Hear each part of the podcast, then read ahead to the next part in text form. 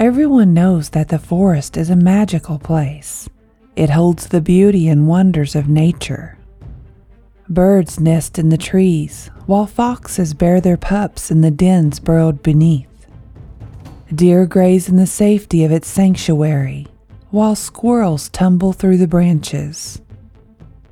It is a beautiful place of safety for all creatures, except for one.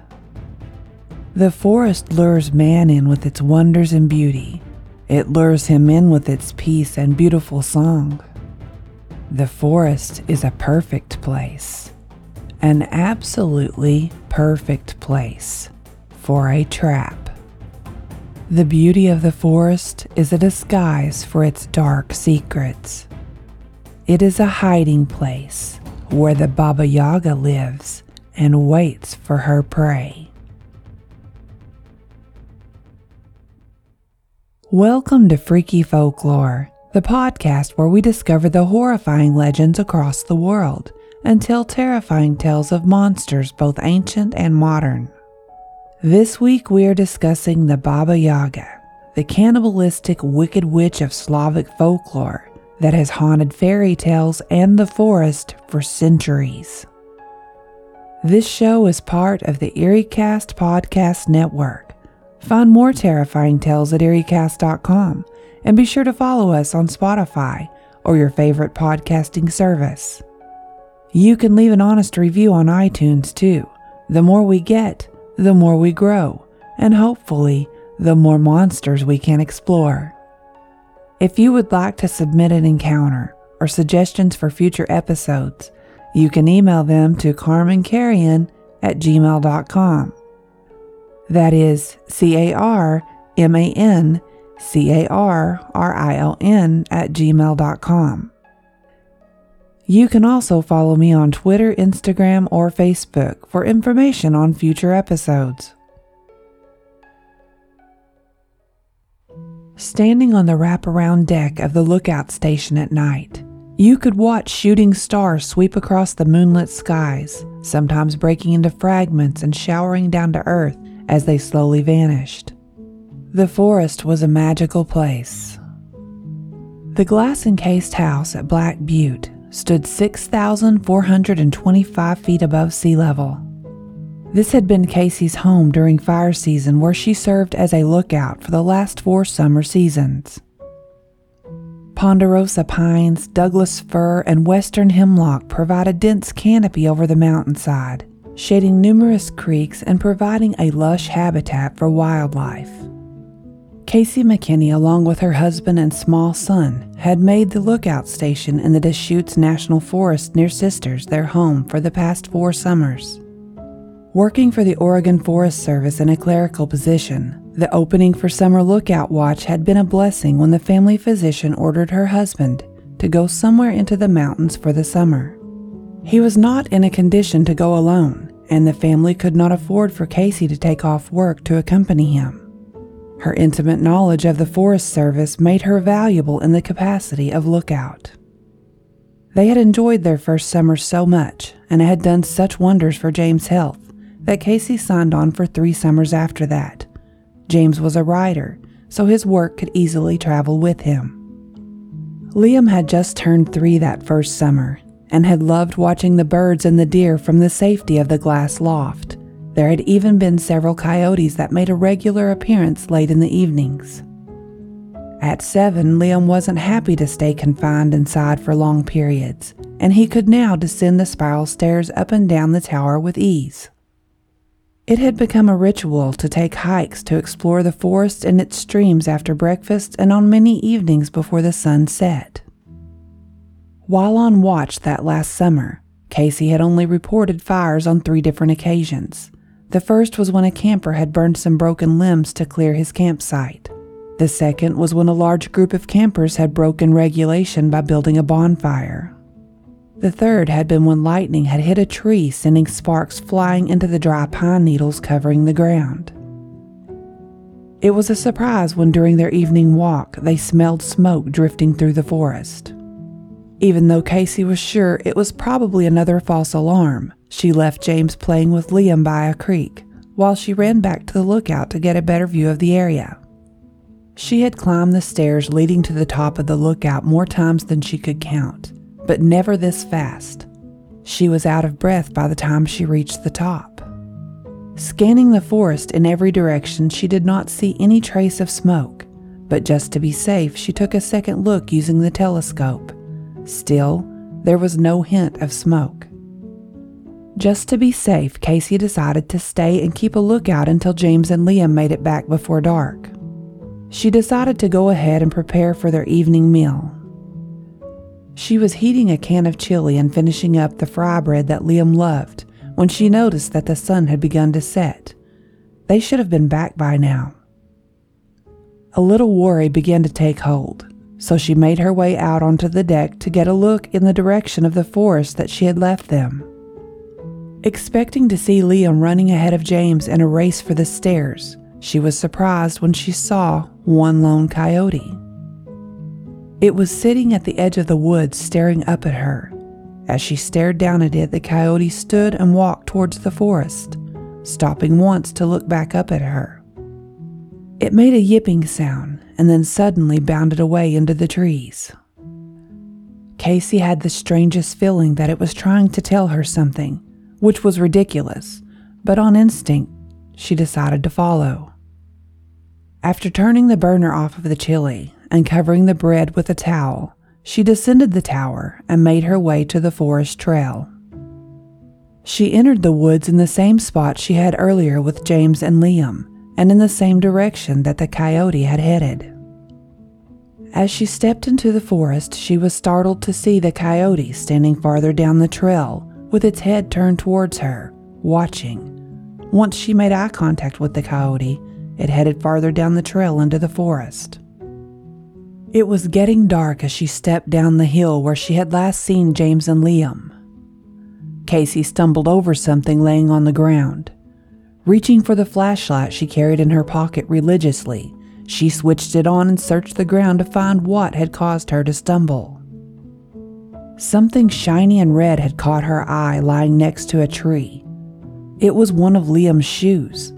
She must have kicked it off the trail when she stumbled. Her heart seemed to beat in her throat as she began to imagine the many reasons Liam may be running around in the forest with only one shoe on. There were no truly dangerous animals in the Oregon forests. The coyote was probably the largest predator you could run into.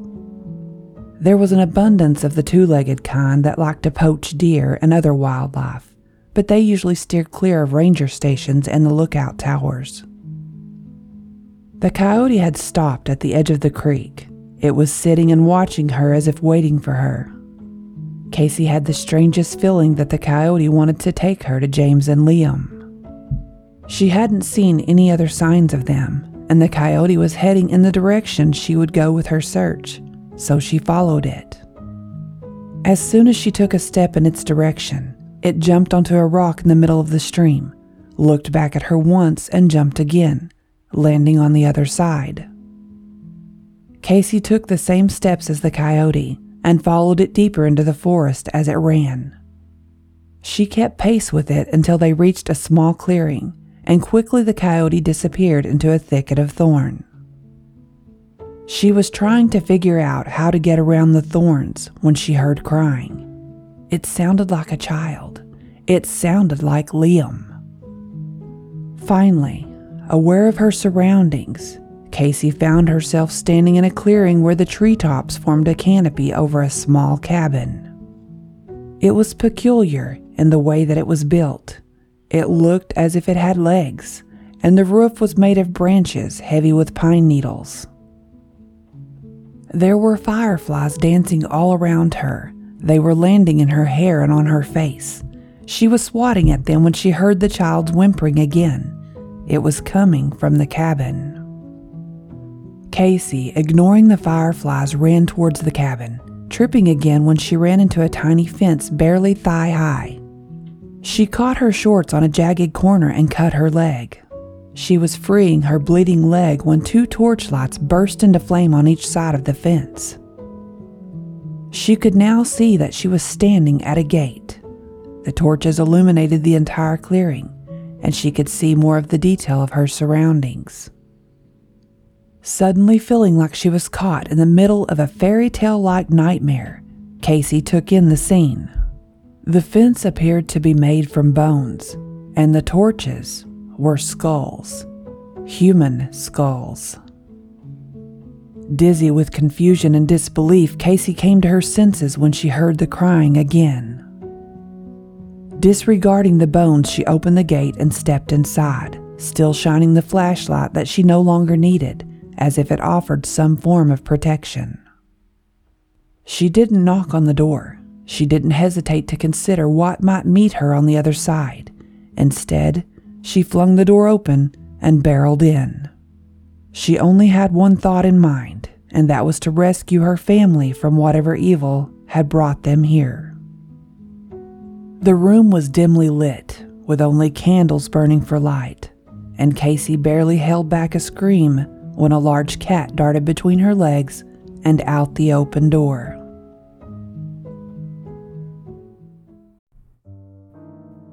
This episode is sponsored by June's Journey. What is horror to you? Monsters? Murder? Mystery? Well, if human monsters are your thing, June's Journey is the game for you albeit in a more light-hearted tone.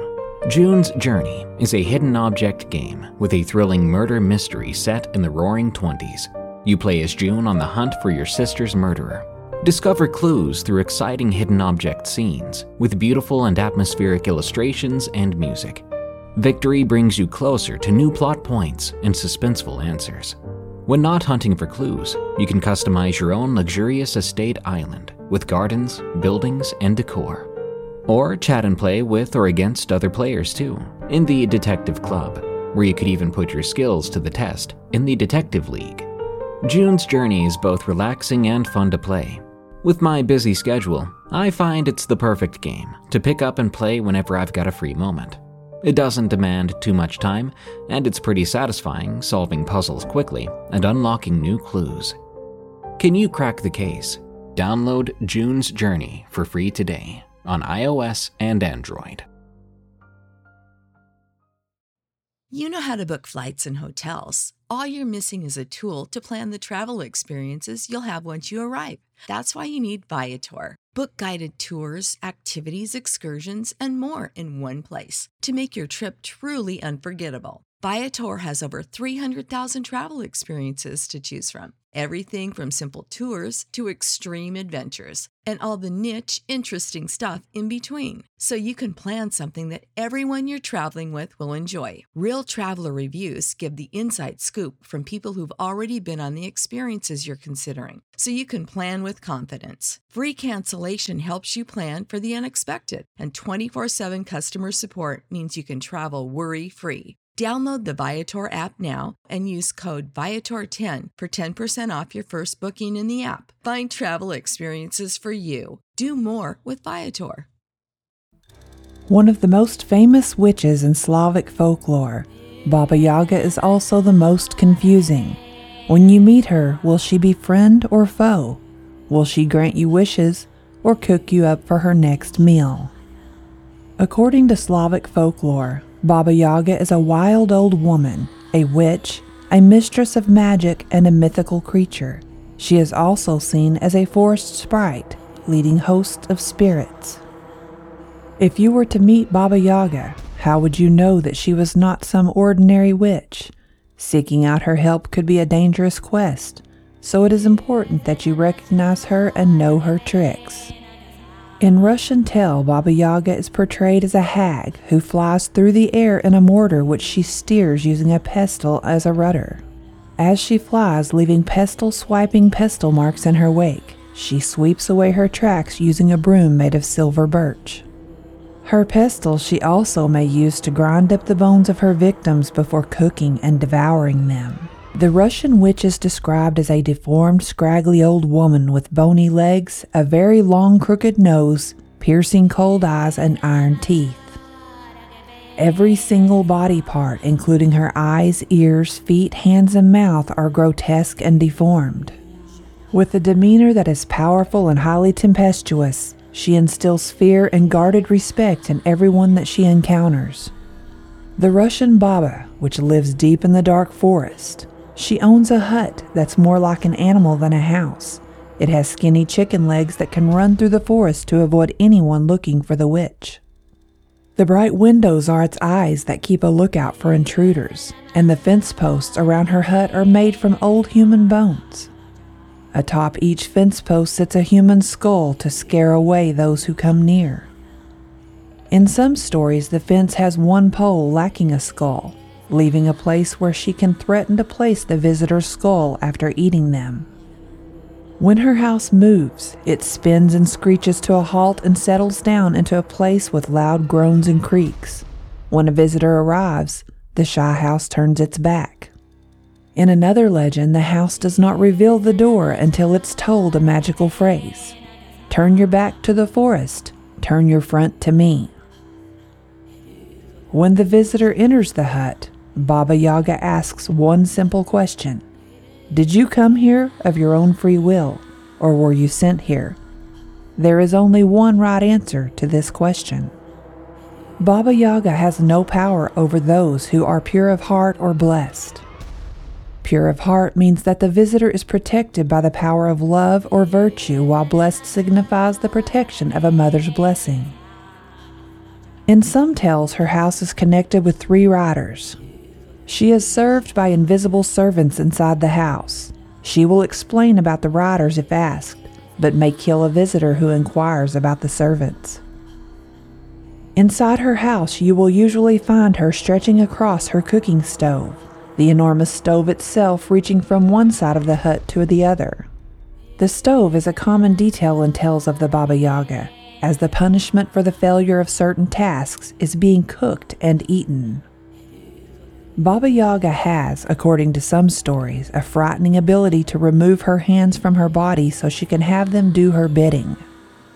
There is a theory that descriptions of Baba Yaga's hut originated from ancient constructions of Slavic or Sami storehouses, which were often built on dead tree trunks and guarded many animistic idols to prevent thievery and spoilage. Add some European witch tropes, and you're getting close to Baba Yaga. Interestingly, Baba Yaga is not purely evil. While she does have a penchant for death and cannibalism, those heroes that can outwit her earn her respect, and she's happy to help them. Despite being first referenced in a 1755 Russian grammar book, the legend of Baba Yaga is believed to hail back to ancient oral tales. Tale that storytellers have reconstructed and built upon over the years to make her what she is today. A spooky old ugly woman who is both villain and benefactor, witch and mother figure. The Slavic witch has the power to help or hurt anyone who crosses her path. Those who seek her wisdom, truth, and knowledge must first complete several tasks. Only upon completion of the tasks will she provide help. If the tasks are not fulfilled and the seekers have not found a way to escape, she will cook and eat them.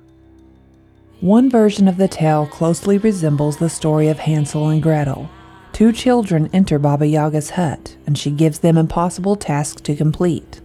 If they do not fulfill the tasks, she will put them in the oven and cook them for dinner. They can escape with the help of some talking forest creatures, a tree, and a gate. Another story tells of a young girl, Vasilisa the Beautiful, who seeks Baba Yaga's help to find some firelight. Young Vasilisa is forced to bring light back to her home and is told to get some from Baba Yaga by her evil stepmother and stepsisters. She approaches Baba Yaga's hut, which is decorated with human bones and surrounded by bone stakes topped with skulls.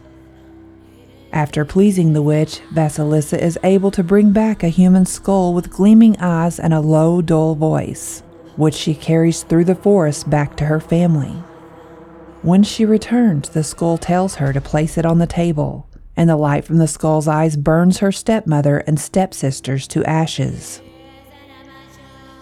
Whether it's movies, TV shows, or books, Baba Yaga continually makes appearances in modern culture. Here are just a few of those appearances Hellboy. Appearing in the comic book series, Baba Yaga also appears in the 2019 movie. In the film, Hellboy travels to 1964 Russia to solve a string of child abductions. Enter Baba Yaga, and ensuing fight between these two beings. John Wick, played by Keanu Reeves. John Wick is a BA assassin who got on the wrong side of one too many players in the assassin game. But his skill and instinct make him seemingly impossible to kill, and as a result, others in his trade call him Baba Yaga. Bartok the Magnificent. If you've seen Anastasia, you'll know this lovable, though villainous bat. He got his own sequel film in which Baba Yaga kidnaps the young Tsar of Moscow. The townspeople call on Bartok, who in an earlier con killed a savage bear, aka his business partner, Zozi. Zozi and Bartok have no choice but to hunt down Baba Yaga and rescue the young Tsar. In 2020, Baba Yaga finally got her chance to shine on the big screen when the character became the main antagonist of the Russian supernatural horror film Baba Yaga Terror of the Dark Forest. The film centers on a young family that moves to a new apartment in the outskirts of the big city. The nanny they hired to look after their newborn daughter quickly becomes trustworthy. However, the eldest boy, Igor, notices frightening behavior of the woman but his parents do not believe him. The surveillance cameras installed by his father for reassurance only confirm that everything is in order. However, one day Igor returns home and does not find any traces of either the nanny or his little sister. His parents seem to be in a strange trance and do not even remember that they have ever had a daughter. Then Igor, together with his friends, arranges a search, during which they find out that the disappeared nanny is an ancient Slavic demon called Baba Yaga. Evil witches and fairy tales are scary, but none compared to this ancient Slavic legend. Somewhere in Eastern Europe, where the winters are cold and long, there is a very dark, foreboding forest. If you're brave, or foolish enough to wander through the towering trees, you might encounter Baba Yaga.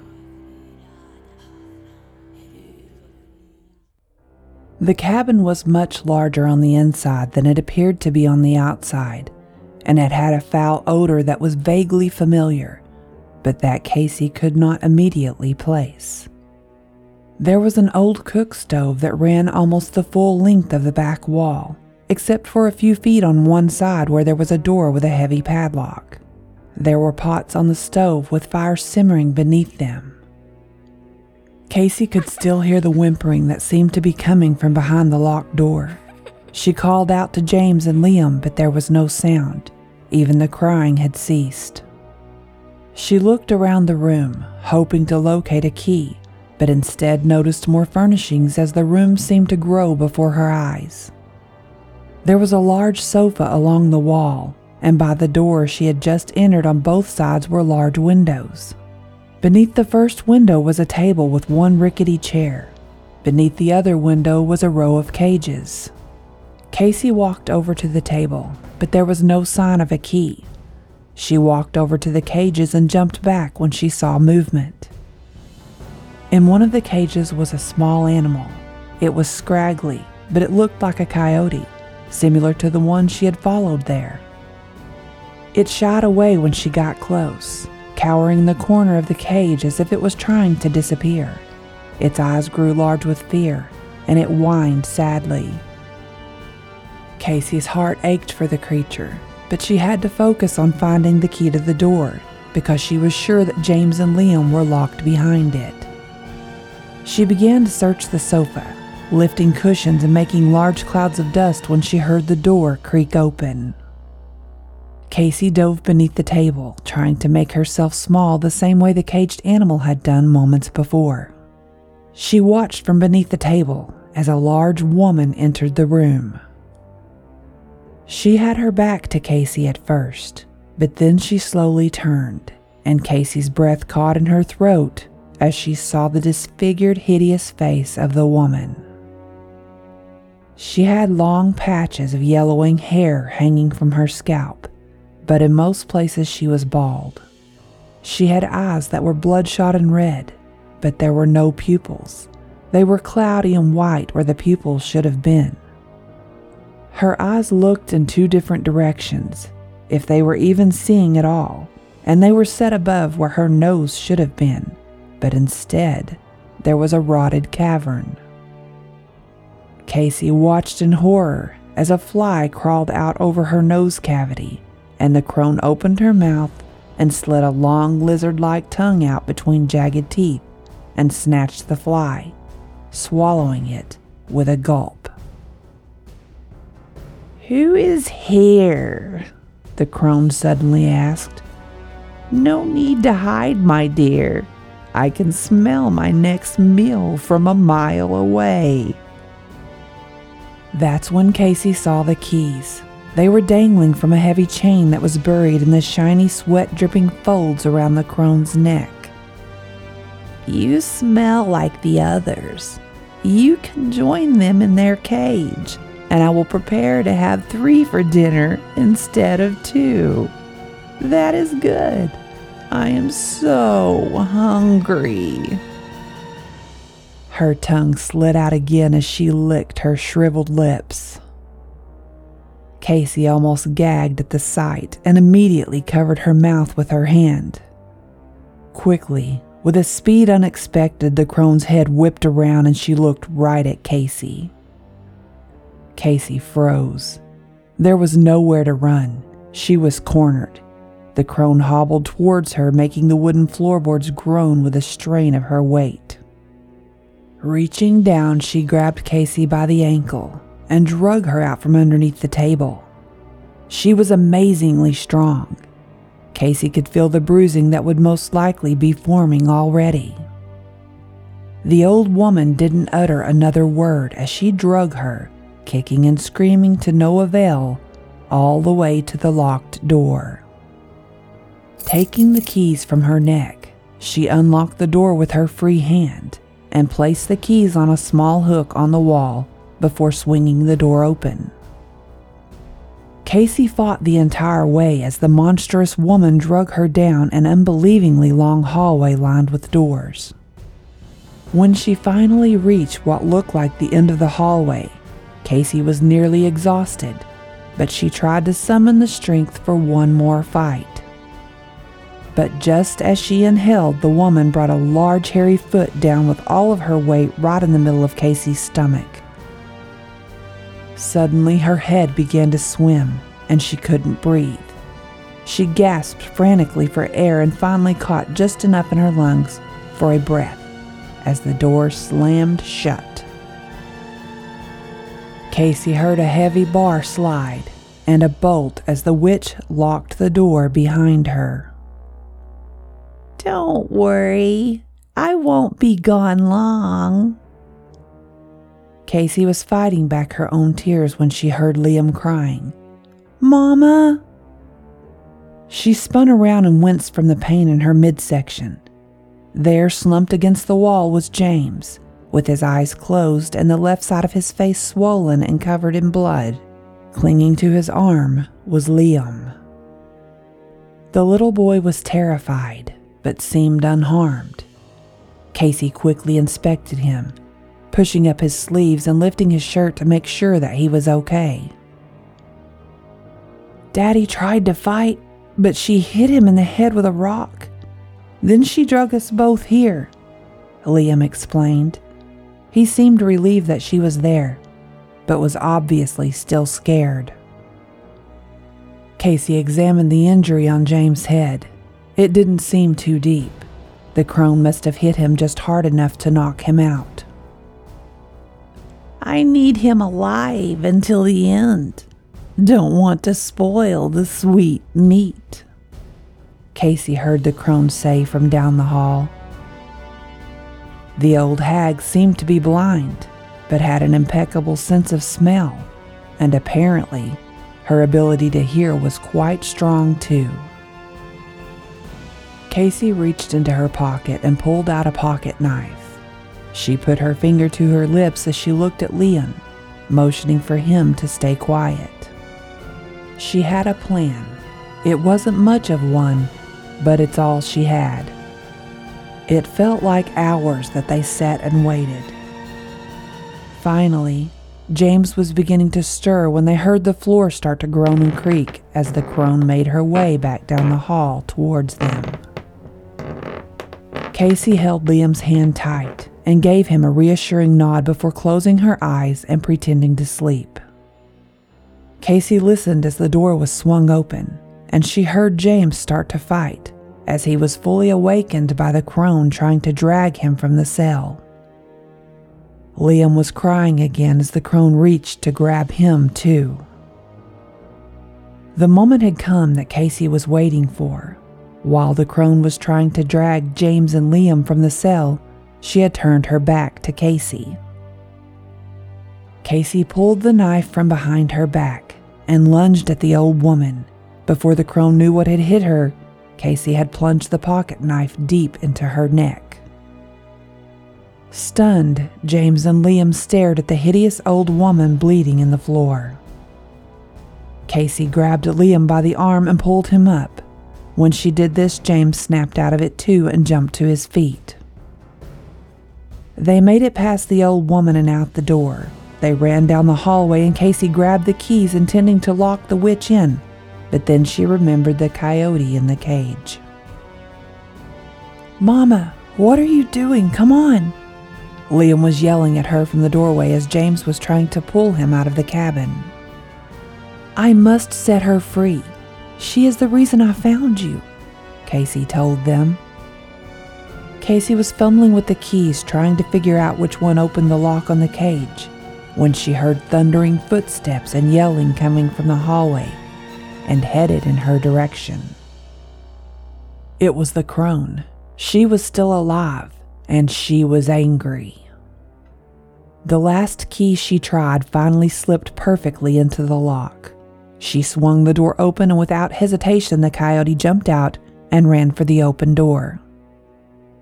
The crone burst through the door and grabbed a handful of Casey's hair just as she ran through the door. Casey yelped in pain but did not stop, leaving a chunk of hair in the crone's fist. Standing on the other side of the gate were James and Liam beckoning for her to hurry. Casey ran for her life across the yard, past the sculled torches, and through the gate. They did not stop for a reunion. Instead, they ran until the sound of roaring behind them caused them to look back, and then they stopped. What they saw was nothing if not pure dark magic. The cabin was engulfed by wind spiraling around it in a vortex that ripped the cabin from its chicken like stilts and sucked it up into the sky. Casey, James, and Liam were standing in the clearing lit by the moonlight and fireflies. Hearing a happy yipping, Casey turned, and there in the path heading back towards the stream was the coyote that had led her to the cabin. He was having a reunion of his own, as the other coyote joined him, and they rubbed noses before running off together into the forest. The coyote stopped once to look back one final time at Casey, and without words, she nodded towards him in thanks. Thank you for listening to Freaky Folklore the podcast about mankind's horrifying legends and myths. Don't forget to follow Freaky Folklore on Spotify and iTunes. If you can, leave the show an honest review on iTunes to help us grow. Freaky Folklore is part of the EerieCast Podcast Network, the home for listeners who love to feel scared. Go to EerieCast.com to find other terrifying podcasts such as Unexplained Encounters and Redwood Bureau. If you would like to submit an encounter, or suggestions for future episodes, you can email them to carmancarrion at gmail.com. That is C A R M A N C A R R I O N at gmail.com. You can also follow me on Twitter, Instagram, or Facebook. Tune in next week as we talk about El Chupacabra, the blood sucking cryptid from Latin America. Until next time, stay safe out there because this world is a strange one.